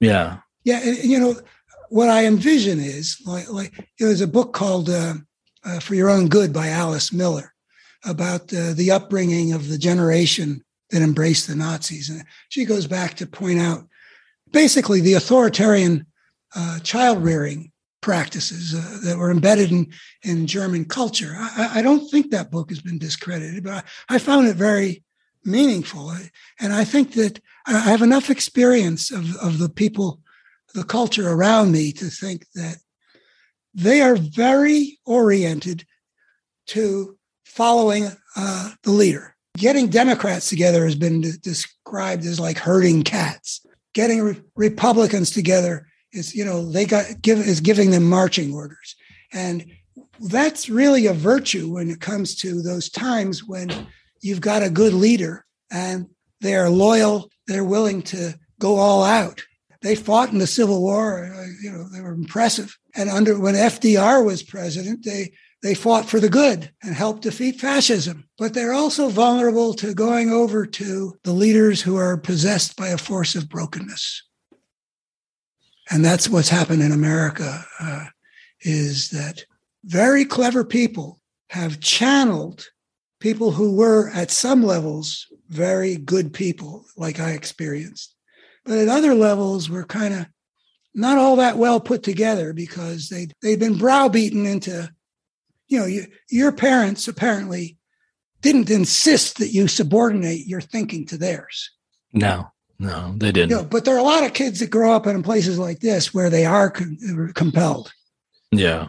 My son went to school uh, at the local um, uh, elementary school. It was a very good experience in, in a lot of ways. But you really don't need to legislate that if you go to the drinking fountain, you have exactly five seconds and then you got to stop. Yeah. That's carrying the uh, the rules too far. You know, you know, Yeah. you build people who for whom you they, you say jump, all they say is ha ha. You know, Yeah.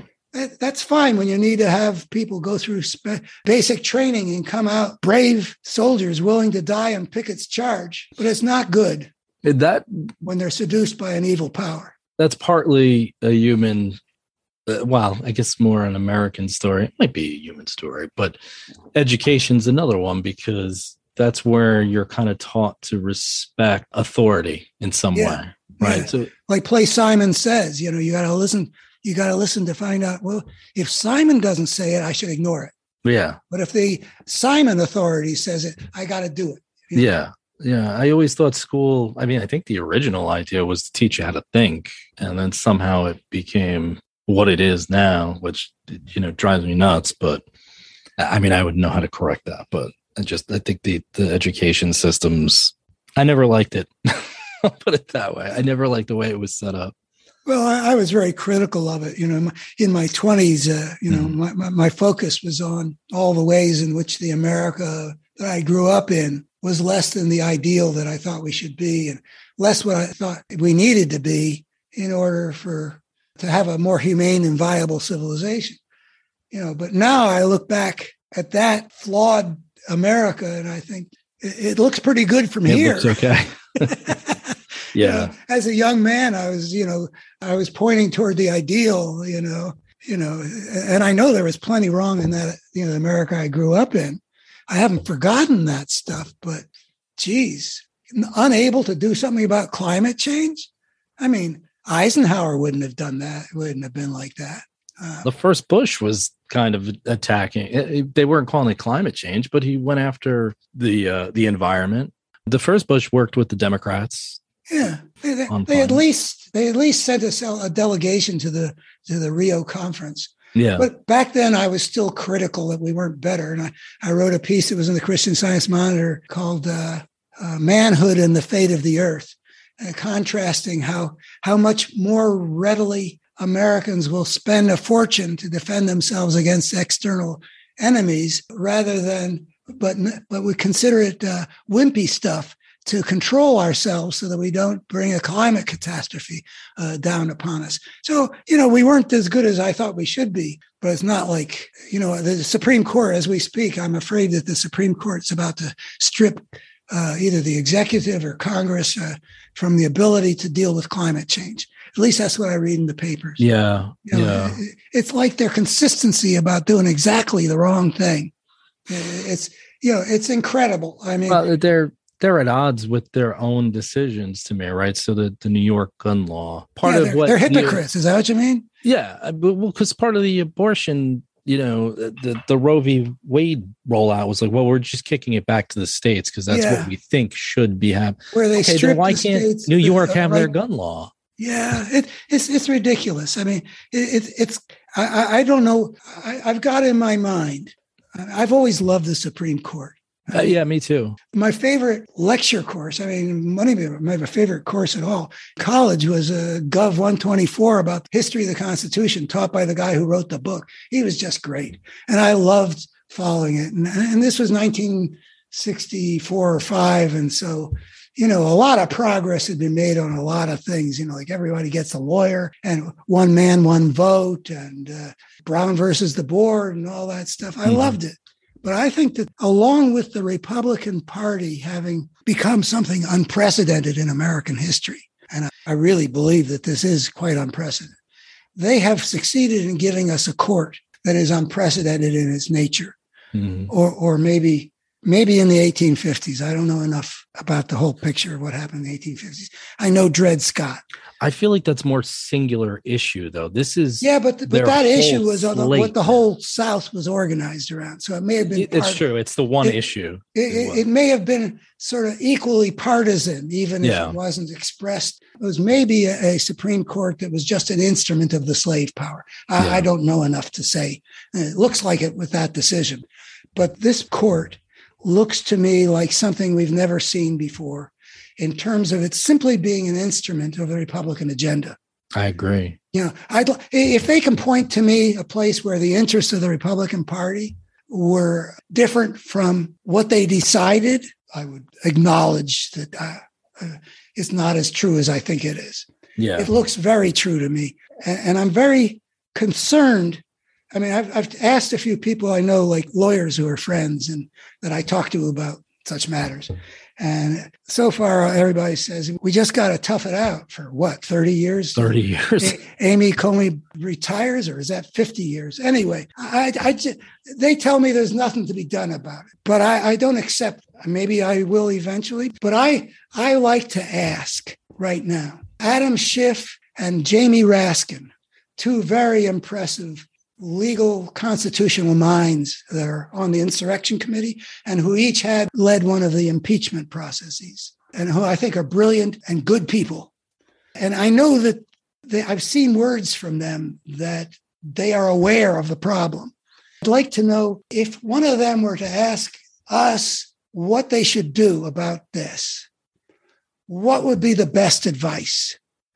What could they do that could make a difference? Because I do not want to accept what this party has become. Between what Justice Thomas and his wife have shown Oh my God. and the complete contradiction uh, between the gun decision and the and the abortion decision and the snarling, aggressive, hostile, contemptuous way that Alito delivered uh, his overturning of a of a right indifferent to the human lives. I mean, there are all kinds of ways you might have overturned Roe v. Wade.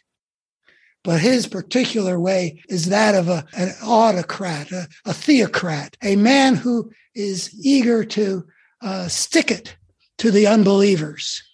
Um, there's something ugly there that needs to be fought, and I don't know what the best way to fight it would be.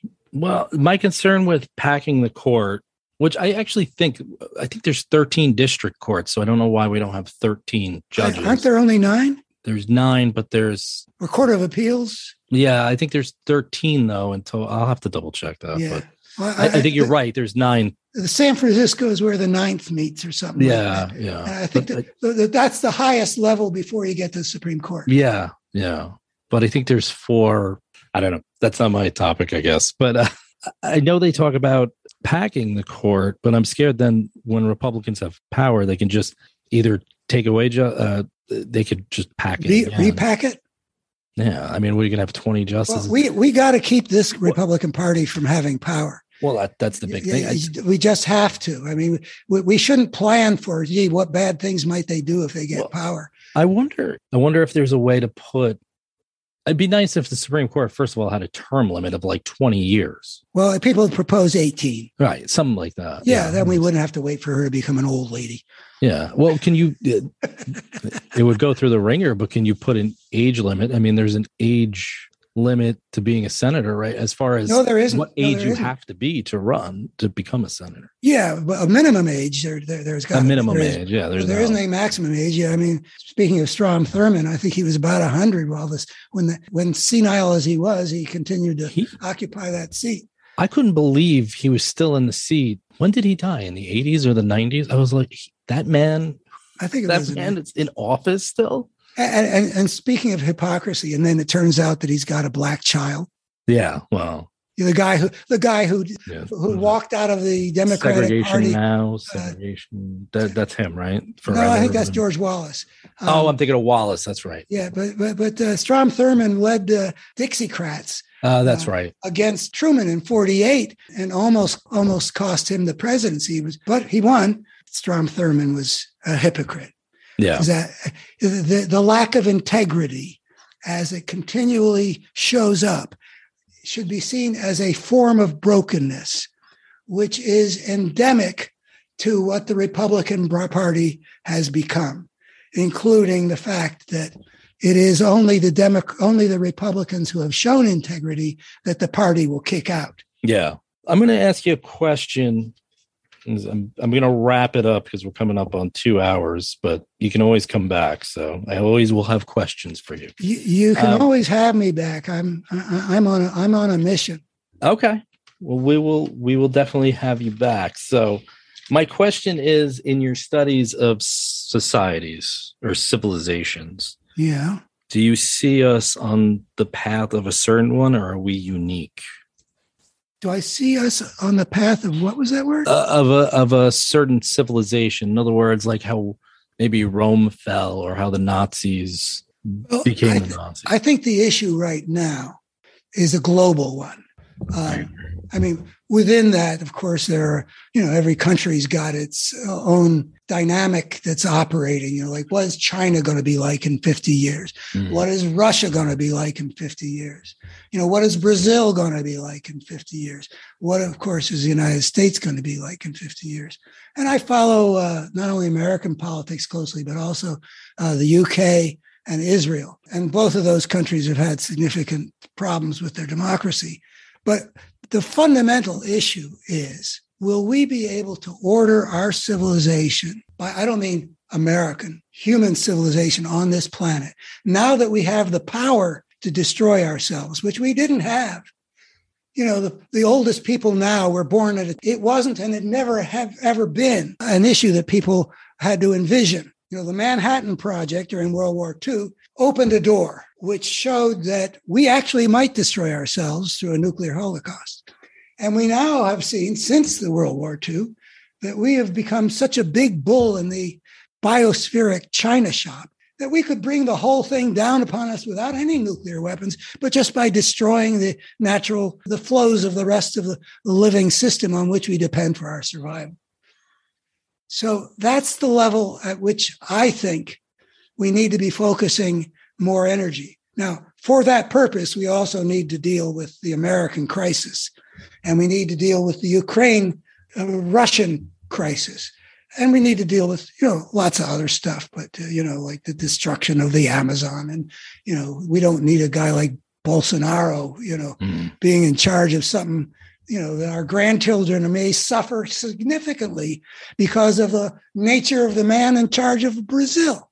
So we got a lot of things but uh, I, I say that the real issue we have come to is that we now have the ability to destroy ourselves and we need to focus our attention on what do we need to do? What do we need to become ultimately in order to pre- prevent that self destruction in the future, which I don't know how far out that future goes, but I like to think of a couple centuries. Some people think I'm being optimistic to think we've got. How do we need to order this, uh, our civilization so that something like the Cuban Missile Crisis doesn't keep recurring, which would be the equivalent of playing Russian roulette. And if you keep on playing Russian roulette long enough, you know what's going to happen. Yeah. What can happen will happen. You're done. Yeah. And how do we order our civilization so that we can go on for the long haul with the biosphere thriving and human beings thriving? Because if we don't manage to do those things, eventually these powers that we're developing that continue to grow are going to destroy us. Yeah. So I think that we need to fight the American fight, but we need to fight it with the long view in mind as well, because this is one of the arenas in which it's being fought right now. We used to be called the leader of the free world, and Biden showed that we could regain that with a skillful enough president. hmm But with Trump, and we might become that again. And what, what are the effects of if we don't have a leader of the free world, if we hadn't had it in the post World War II era, what progress we made in ordering the world, such as it was, I think some important things. It all, seemed to depend on some kind of American leadership, just like Yeah. the response to the Ukraine thing re- required American leadership, at least as far as I can see. I think that we need to have what they called the, what Madeleine Albright called uh, the world's indispensable nation continue to be able to provide some decent leadership role. I think it's a toss up whether we're going to destroy ourselves in the not so dis- distant future, Yeah. meaning a couple centuries. And I think that if America goes bad, the chances of our coming out on the right side of that toss up go down. I would agree because we're like the we're the great equalizer in a lot of these situations. Well, we have ideals. Well, first of all, we're powerful. You know, there are a lot of decent societies around. I mean, I like the Scandinavian countries and, Yeah. you know, everybody's favorite, uh, you know, whatever's. But they're not, I mean, power matters. A lot of this is about power. You know, power is continually to be found at the core of the thing. So, lovely little Denmark, if they had our power, maybe they would use it masterfully. Who knows? Yeah. but they don't have that power. You know, it's the United States. At least it has been. We're in a struggle for power. Civilization emerges into a situation in which the struggle for power is at the heart of what's been the problem in civilization. So power is still important.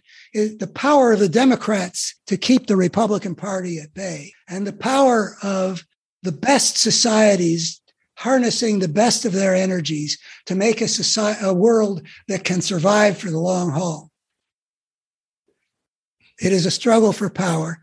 And in America, power and the ability to fight, going back to polarization, got divided. Yeah.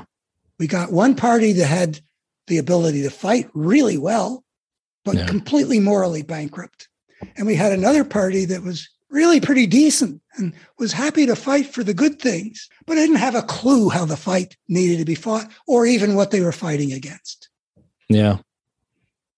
Well, I guess time's going to tell, but I don't know. I'm kind of like you. I don't know how optimistic I am at this point.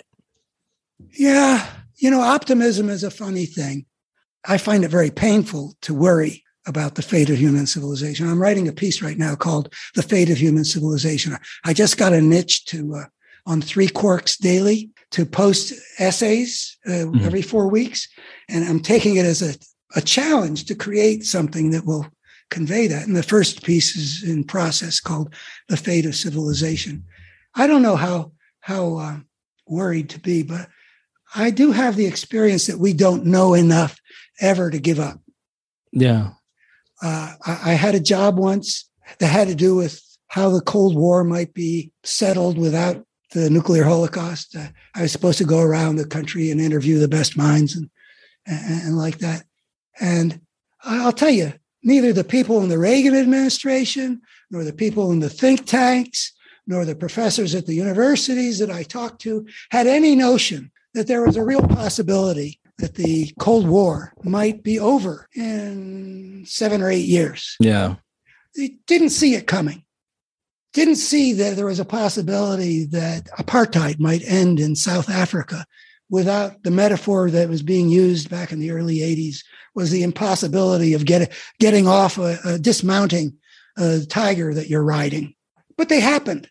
So it, it has impressed upon me that the forces at work in the world are beyond our ken to be able to assess where something's going to come from and what's going to end up prevailing. Yeah. We just don't know what's going to happen. I mean, who knew that because some woman accidentally misdesigned the ballot in Palm Beach, Florida in 2000, we were going to get a terrible botched war in Iraq?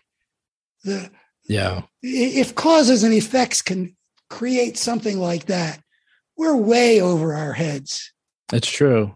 That's true. You can. So I, I, I I go with what the religions say, which is basically be not afraid. Hope is better than despair. Um, I don't know about prayers being answered, but you know, I'm not. I, I don't have a whole lot of that in my um, worldview, but I, I won't deny that sometimes I pray for outcomes just because I want them so much and I want Yeah. somebody to be listening. yeah. So I, I- think that it is part of our spiritual and moral responsibility to act from hope, uh, even though that sometimes takes some doing.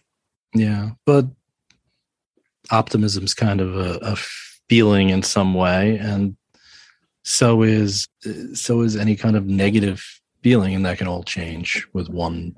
Who would have thought that uh, that that lo- that little band of of Jedi uh, people could have could have tackled the the, the emperor and the and the, the Yeah. empire and, and the Death Star? I mean, who would have thought? But Who if the thought? force is with you, Yeah. and there is there is a force that I mean this the the other thing I'd be happy to talk with you about is that the spiritual dimension of things is real Yeah. in a certain way that I can sort of define in an I would love to evolutionary talk about that perspective. I.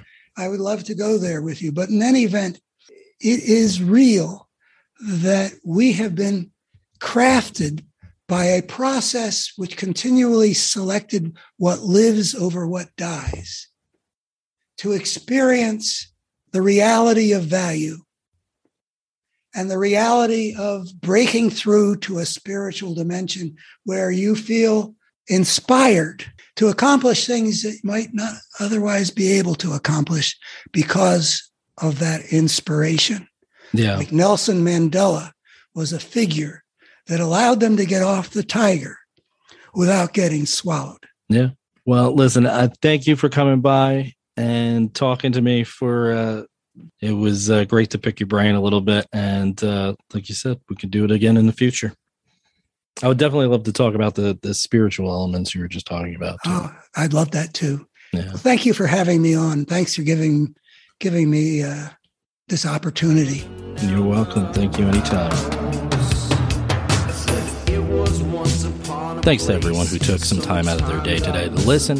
The With Jay Burke Show is available wherever you find your favorite podcasts or go directly to jayburkshow.podbean.com and subscribe to get the latest episodes.